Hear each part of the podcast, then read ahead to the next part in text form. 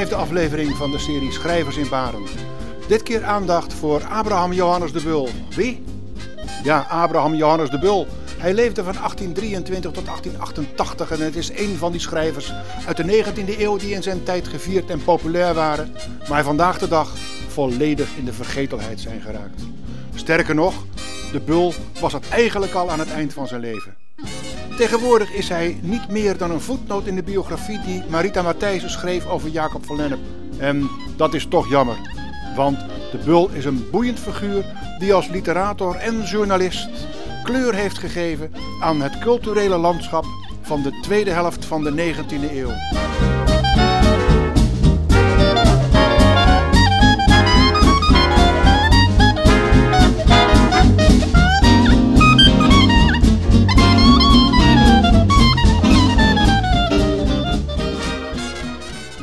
Kies een andere stoel.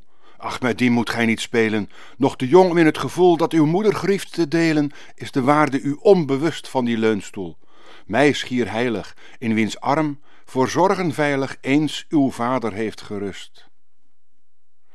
Dit is het begin van het gedicht De ledige stoel, dat Abraham Johannes de Bul in 1842 schreef. Hij was toen 19 jaar en schreef uit ervaring, want zijn vader, een meester overleed toen Abraham of het bulletje zoals die werd genoemd, elf jaar oud was. Hij zat toen op de Franse school aan de Reguliersgracht in Amsterdam, waar hij onder meer les kreeg van meester Redijk en Wijsman de Filet. En die laatste was zijn leraar Duits, en die schreef zelf gedichten en besteedde veel zorg aan een mooie voordracht. Hij schreef er zelfs een boek over. Op school maakte het bulletje al gedichtjes.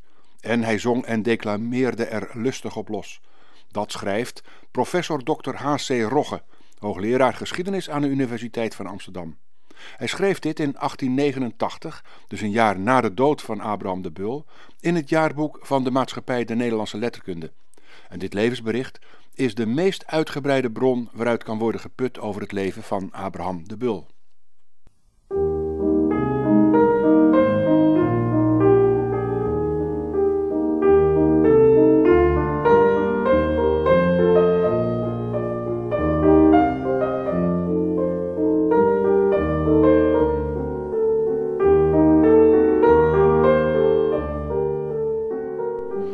Na de Franse school ging het bulletje werken. Hij verdiende enkele jaren de kost als boekhouder, totdat hij als journalist aan de slag kon bij de Amsterdamse Courant. De gemeente Amsterdam was eigenaar van die krant en wilde er op een gegeven ogenblik vanaf. De Bul kon de krant met behulp van enkele rijke vrienden overnemen. En vanaf 1853 was hij zowel mede-eigenaar als hoofdredacteur, maar wel onder strikte voorwaarden. De krant moest gemeentenieuws zonder correcties opnemen en slecht nieuws over de stad mocht er natuurlijk ook niet in. De Bul schijnt steeds de kool en de geit te hebben kunnen sparen. Langzaamaan ontwikkelde de krant zich ook tot de spreekbuis van de conservatieven in Nederland die ageerden tegen de liberalen onder Thorbecke. Hij moet in de jaren 50 en 60 van de 19e eeuw een belangrijk man zijn geweest, met een behoorlijke invloed op de publieke opinie. Aan zijn graf sprak iemand in 1888. Ware hij een twintig jaren geleden gestorven, menigeen zou hoogstwaarschijnlijk aan zijn groeven hebben gestaan wiens naam in onze parlementaire geschiedenis een gewichtige plaats bekleedt. Aber dat is waar eenmaal. Toen de conservatieve partij was opgelost en de mannen die de bul altijd hadden gesteund of dood waren of zich hadden teruggetrokken uit het maatschappelijke leven, ging het bergafwaarts met de krant. Het werd een lijdensweg en uiteindelijk droeg de Bul het hoofdredacteurschap aan iemand anders over. De krant wist haar bestaan nog te rekken tot 1903, maar toen was het echt afgelopen.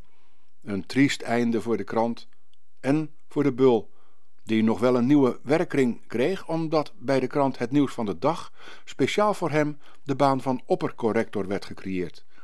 De Bul heeft er maar een paar jaar gewerkt.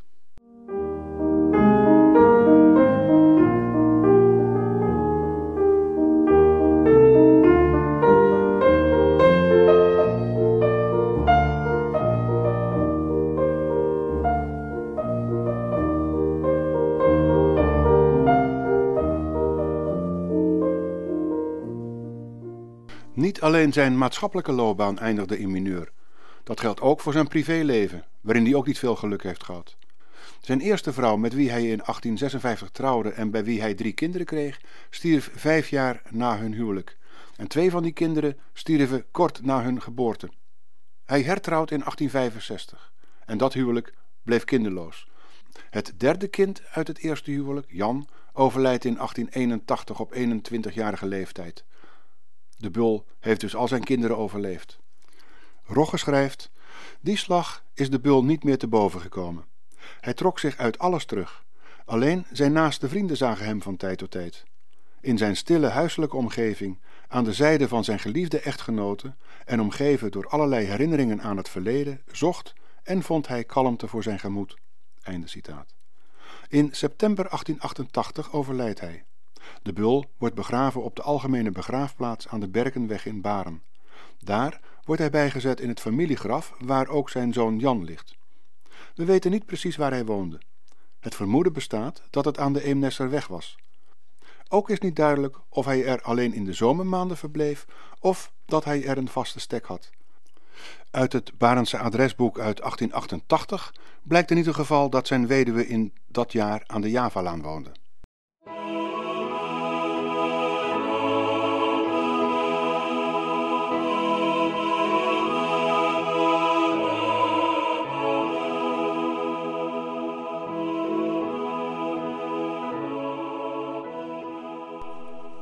De naam van de Bul komt in studies over de Nederlandse persgeschiedenis nauwelijks voor. Totdat ik me ging bezighouden met schrijvers in Baren, waren zijn naam en faam als journalist mij onbekend. En dat is toch wel gek, want ik heb in de jaren 70 aan de Vrije Universiteit in Amsterdam persgeschiedenis gestudeerd.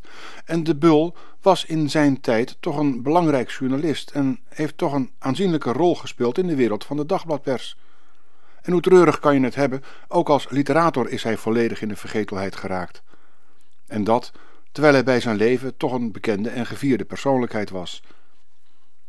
Eerder zei ik dat hij al op jonge leeftijd gedichten schreef. Hij begon ermee op school en ging ermee door toen hij werkte. De ledige stoel is zo'n gedicht, waarmee hij veel successen boekte. Het gedicht werd zelfs in de Amsterdamse Schouwburg voorgedragen door de actrice Christina Elisabeth van Oleve da Silva. Zelf was hij een niet onverdienstelijk declamator die volle zalen trok op avonden van de vele letterkundige genootschappen en sociëteiten die toen hun bloeitijd beleefden. De biograaf Rogge had een brief aan van ene heer Issing. Ik citeer: Nog zie ik hem, mager van gestalte, met een rode blos op het vriendelijk gelaat en dat mooie donkerbruine haar.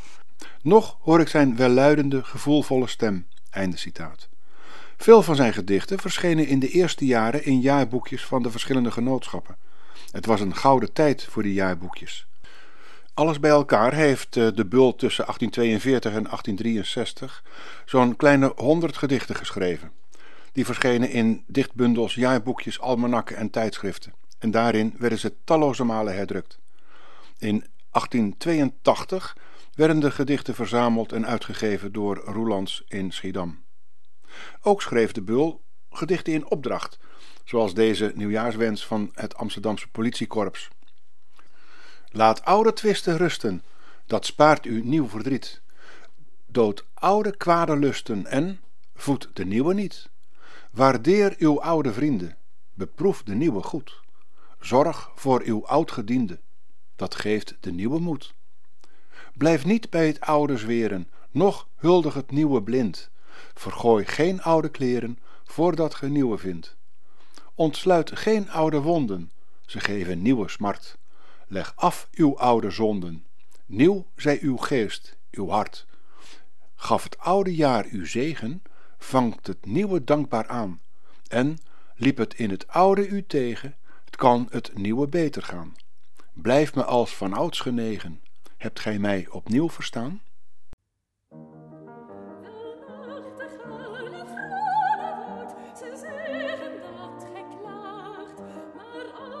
zu dir.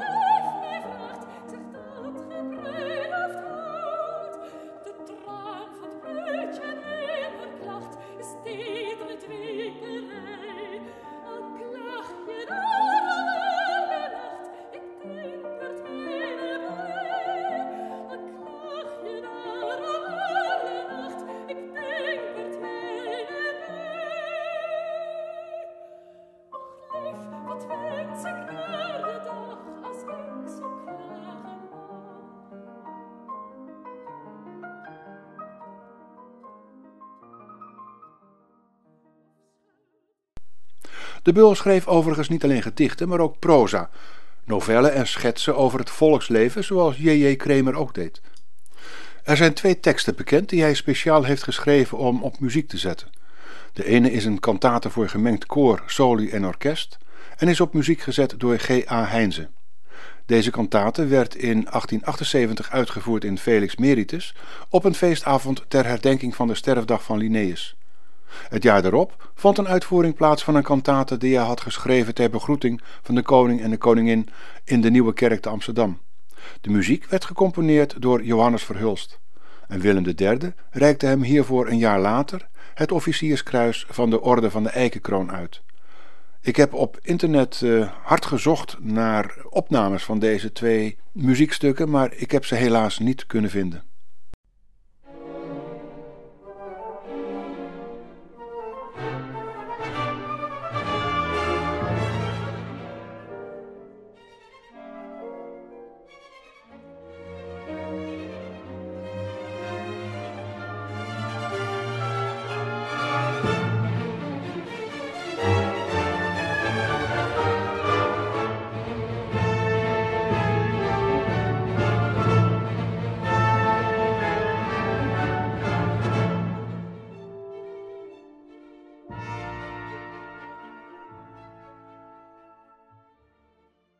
Declameren en toneelspelen liggen in elkaars verlengde.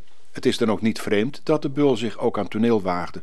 Dat was al vroeg in zijn carrière, toen hij in 1845 meehielp de Rederijkerskamer Achilles op te richten.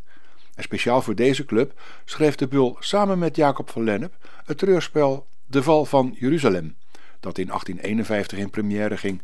Elk lid van de Rederijkerskamer kreeg een rol toebedeeld en het waren er meer dan dertig. Het moet er gekrioeld hebben van de mensen op het toneel. Maar volgens ooggetuigen behoorde deze avond tot een van de mooiste uit het bestaan van Achilles. De toneelwereld lag de bul dus na aan het hart. En dat blijkt niet alleen uit de oprichting van de Regenrijkerskamer Achilles, maar ook uit zijn bemoeienis met het tijdschrift De Spectator, dat altijd zeer heftig heeft gereageerd tegen de slechte staat van de Nederlandse toneelwereld. En ook wist de Bul in 1851 samen met Jacob van Lennep de koning ervan te overtuigen een commissie in het leven te roepen die met voorstellen ter verbetering van het Nederlandse toneel moest komen. Dat rapport is grotendeels door de Bul geschreven en pleitte voor een professionalisering van de toneelwereld door betere opleidingen, betere besturen van schouwburgen, vaste aanstellingen voor toneelspelers en meer mogelijkheden voor schrijvers om goede toneelstukken te produceren. Het duurde toch nog 15 jaar voordat er enige beweging in kwam. Toen werd het Nederlands Toneelverbond opgericht en in 1874 werd de zeer brandgevaarlijke houten loods, die al 100 jaar op het Leidse plein stond en als schouwburg fungeerde, ingrijpend verbouwd en van een stenen façade voorzien. Desondanks brandde het gebouw in 1890 gedeeltelijk af. Daarna werd de huidige schouwburg gebouwd naar een ontwerp van Jan Springer. De Bul is vele jaren tot aan zijn dood commissaris van de Amsterdamse Schouwburg geweest.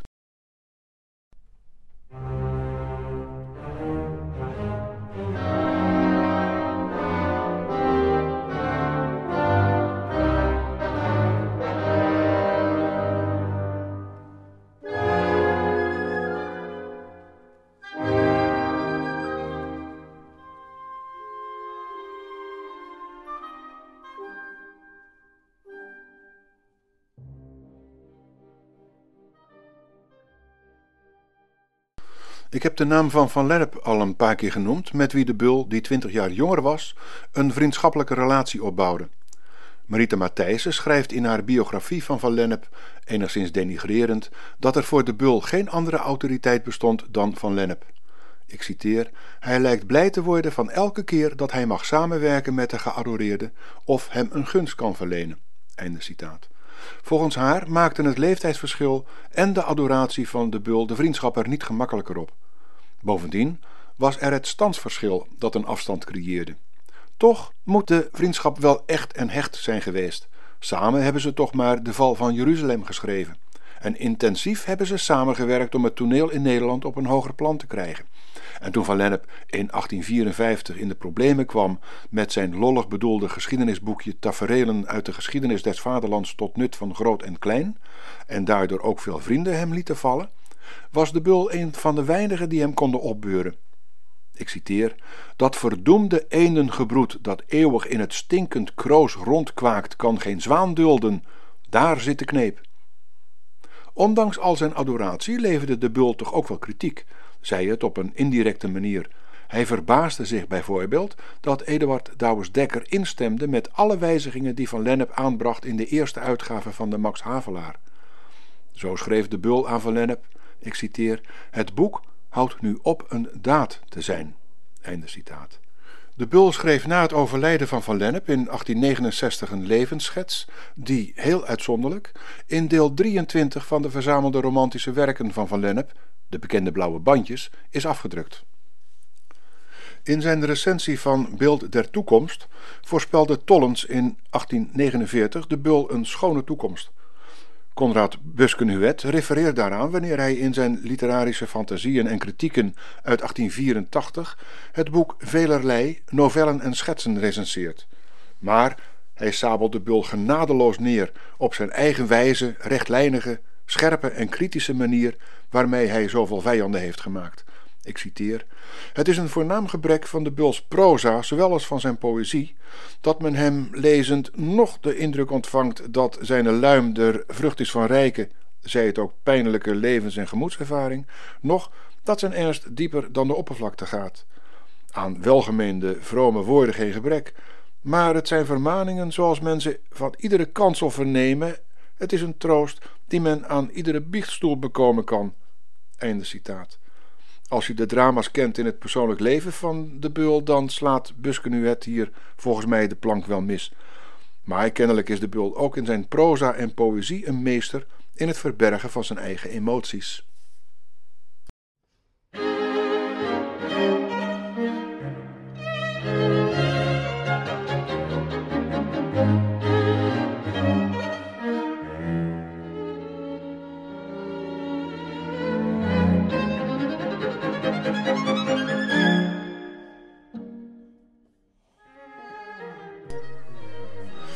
In de gids staat naar aanleiding van zijn overlijden in 1888 een kort stukje dat heel wat milder is dan dat van Buskenuet.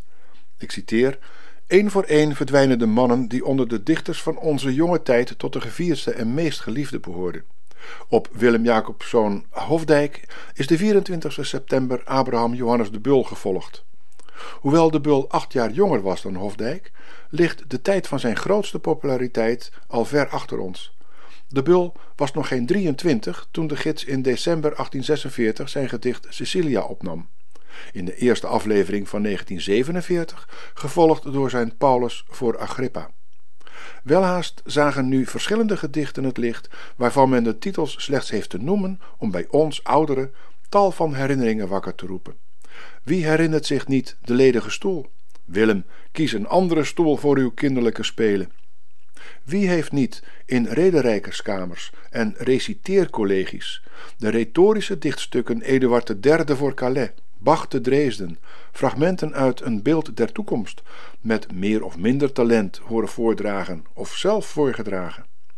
Ook met kleinere gedichten, vloeiend en zangerig, wakker en fris van toon, met boeiend geschreven novellen, meest aan het volksleven ontleend, met geestige puntdichten, verwierf de Bul een welverdiende populariteit. Het leven heeft hem geen bittere ervaring, geen harde beproeving gespaard. En dat hij, desondanks, tot het einde toe blijmoedig zijn dagtaak bleef verrichten, geeft de talentvolle man een aanspraak te meer op de hulde, welke ongetwijfeld velen met ons zijn er nagedachtenis brengen. Einde citaat.